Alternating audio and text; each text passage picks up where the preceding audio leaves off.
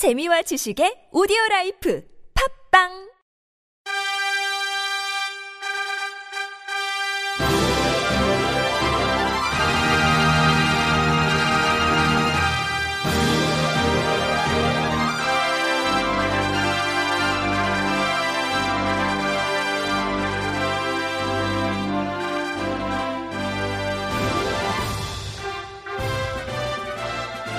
안녕하세요. 레벨업 웹진의 새로운 코너 게임을 읽어주는 남자의 설기린입니다.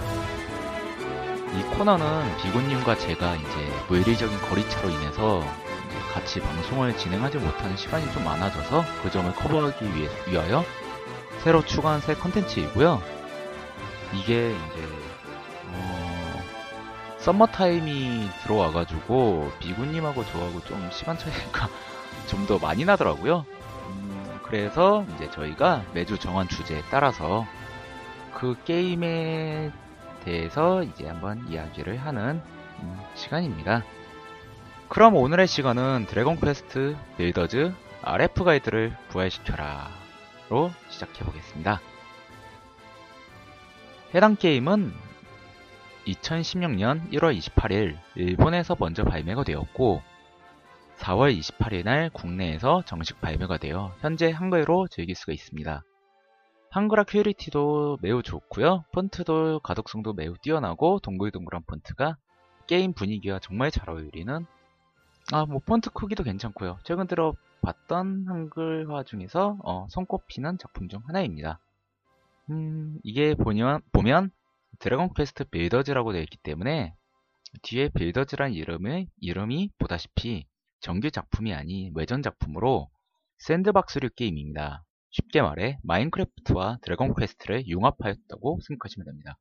게임 플레이는 샌드박스처럼 그러니까 마인크래프트처럼 원하는 블록으로 뭐 사물을 만들고 재료를 합성하고 다시 재료를 모으고 다니고 하지만 이제 만드는 아이템들이 드래곤 퀘스트 아이템들이고 드래곤 퀘스트에 나오는 사물들과 건물들을 만들 수 있고 크리퍼가 아닌 드래곤 퀘스트의 몬스터들이 나오는 거죠.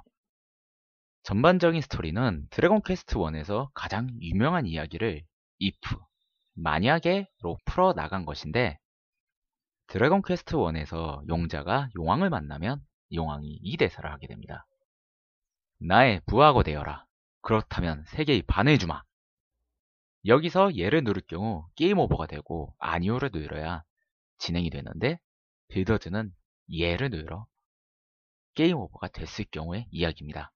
용왕에 의하여 RF 가이드는 어둠에 휩싸이게 되고 우리가 그것을 구함?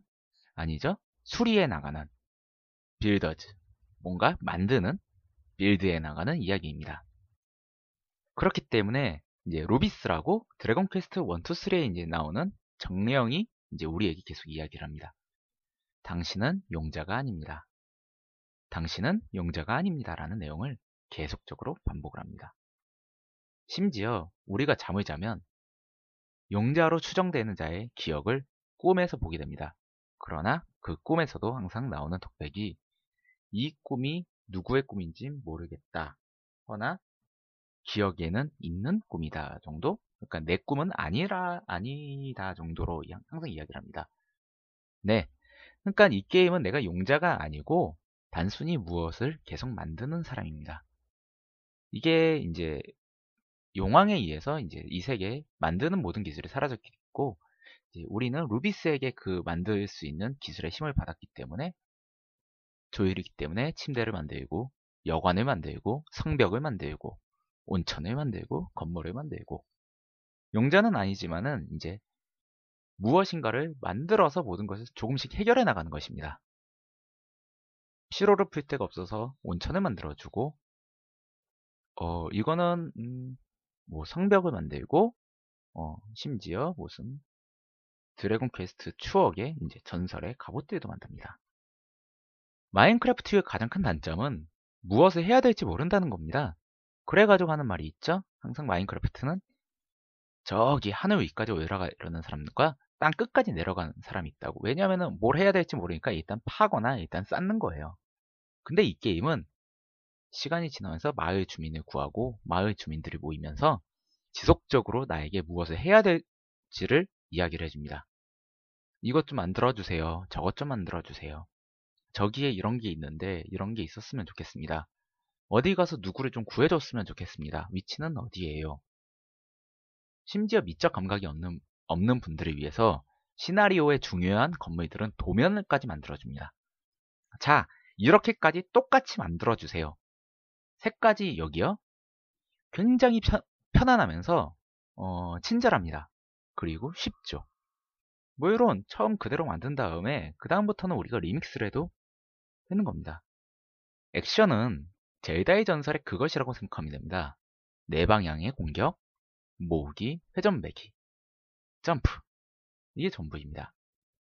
허나 우리는 빌더즈이기 때문에 돌진해오는 적들을 앞에다 브이로그 빠르게 쌓아가지고 막을 수도 있고 미리 이제 바닥을 다 파놓은 다음에 적을 거기다 빠뜨려서 우리는 이제 거기서 대포로 쏴서 저격할 수도 있고 그러니까 우리는 용자가 아니기 때문에 다채로운 마법도 없고 기술도 없습니다. 라이덴도 못 쓰고 기가데인도 못 씁니다. 하지만 빌더즈는 만들 수 있는 자이기 때문에 함정을 파고 어, 방어 건물을 짓고 potion을 만들어서 계속 회복을 해가면서 평타지를 하고 게임 자체는 굉장히 아기자기한 그래픽입니다. 하지만 그래픽이 아기자기하다고 스토리가 단순하진 않습니다. 이게 분명히 밝은 것 같거든요. 그래픽도 어, 동글동글하고 폰트도 동글동글하고 그런데 어느 순간 이상할 정도로 갑자기 어두운 스토리가 흘러나갑니다. 분명히 이거는 아동용인 것 같아요. 그런데 파우파우라던가 뭐 키스라던가 갑자기 어디선가 튀어나온 성인 개그가 튀어나오고 이게 분명 단순할 것 같은데 단순할 것 같이 스토리가 지나가다가 갑자기 굉장히 어, 고뇌를 하게 만드는 주제의식을 툭툭 던집니다. 어, 재밌죠? 이게 빛과 어둠을 좀 같이 좀 섞은 듯한 게임입니다. 그래서 심지어 게임 자체는 처음에 굉장히 가벼울 줄 알았는데 엄청나게 많은 파고드 요소가 있습니다. 숨겨진 보물. 월요일에는 안 잡아도 되지만 강력한 적들. 조합에 따른 새로운 아이템들. 1층 집만 지어도 되는데 2층, 3층, 4층을 지을수록 마을 주민들이 강해지고 파고들면 파고들수록 정말로 어, 더 많은 것을 할 수 있는 게임입니다. 오늘의 게임 드래곤 퀘스트 빌더즈 아레프갈드를 부활시켜라는 이렇게 말할 수가 있습니다. 굉장히 작지만 그 안에 많은 것을 농축한 굉장히 무거운 게임입니다. 오늘의 게임을 읽어주는 남자 이혜린이었고요. 오늘의 시간은 여기까지입니다. 감사합니다.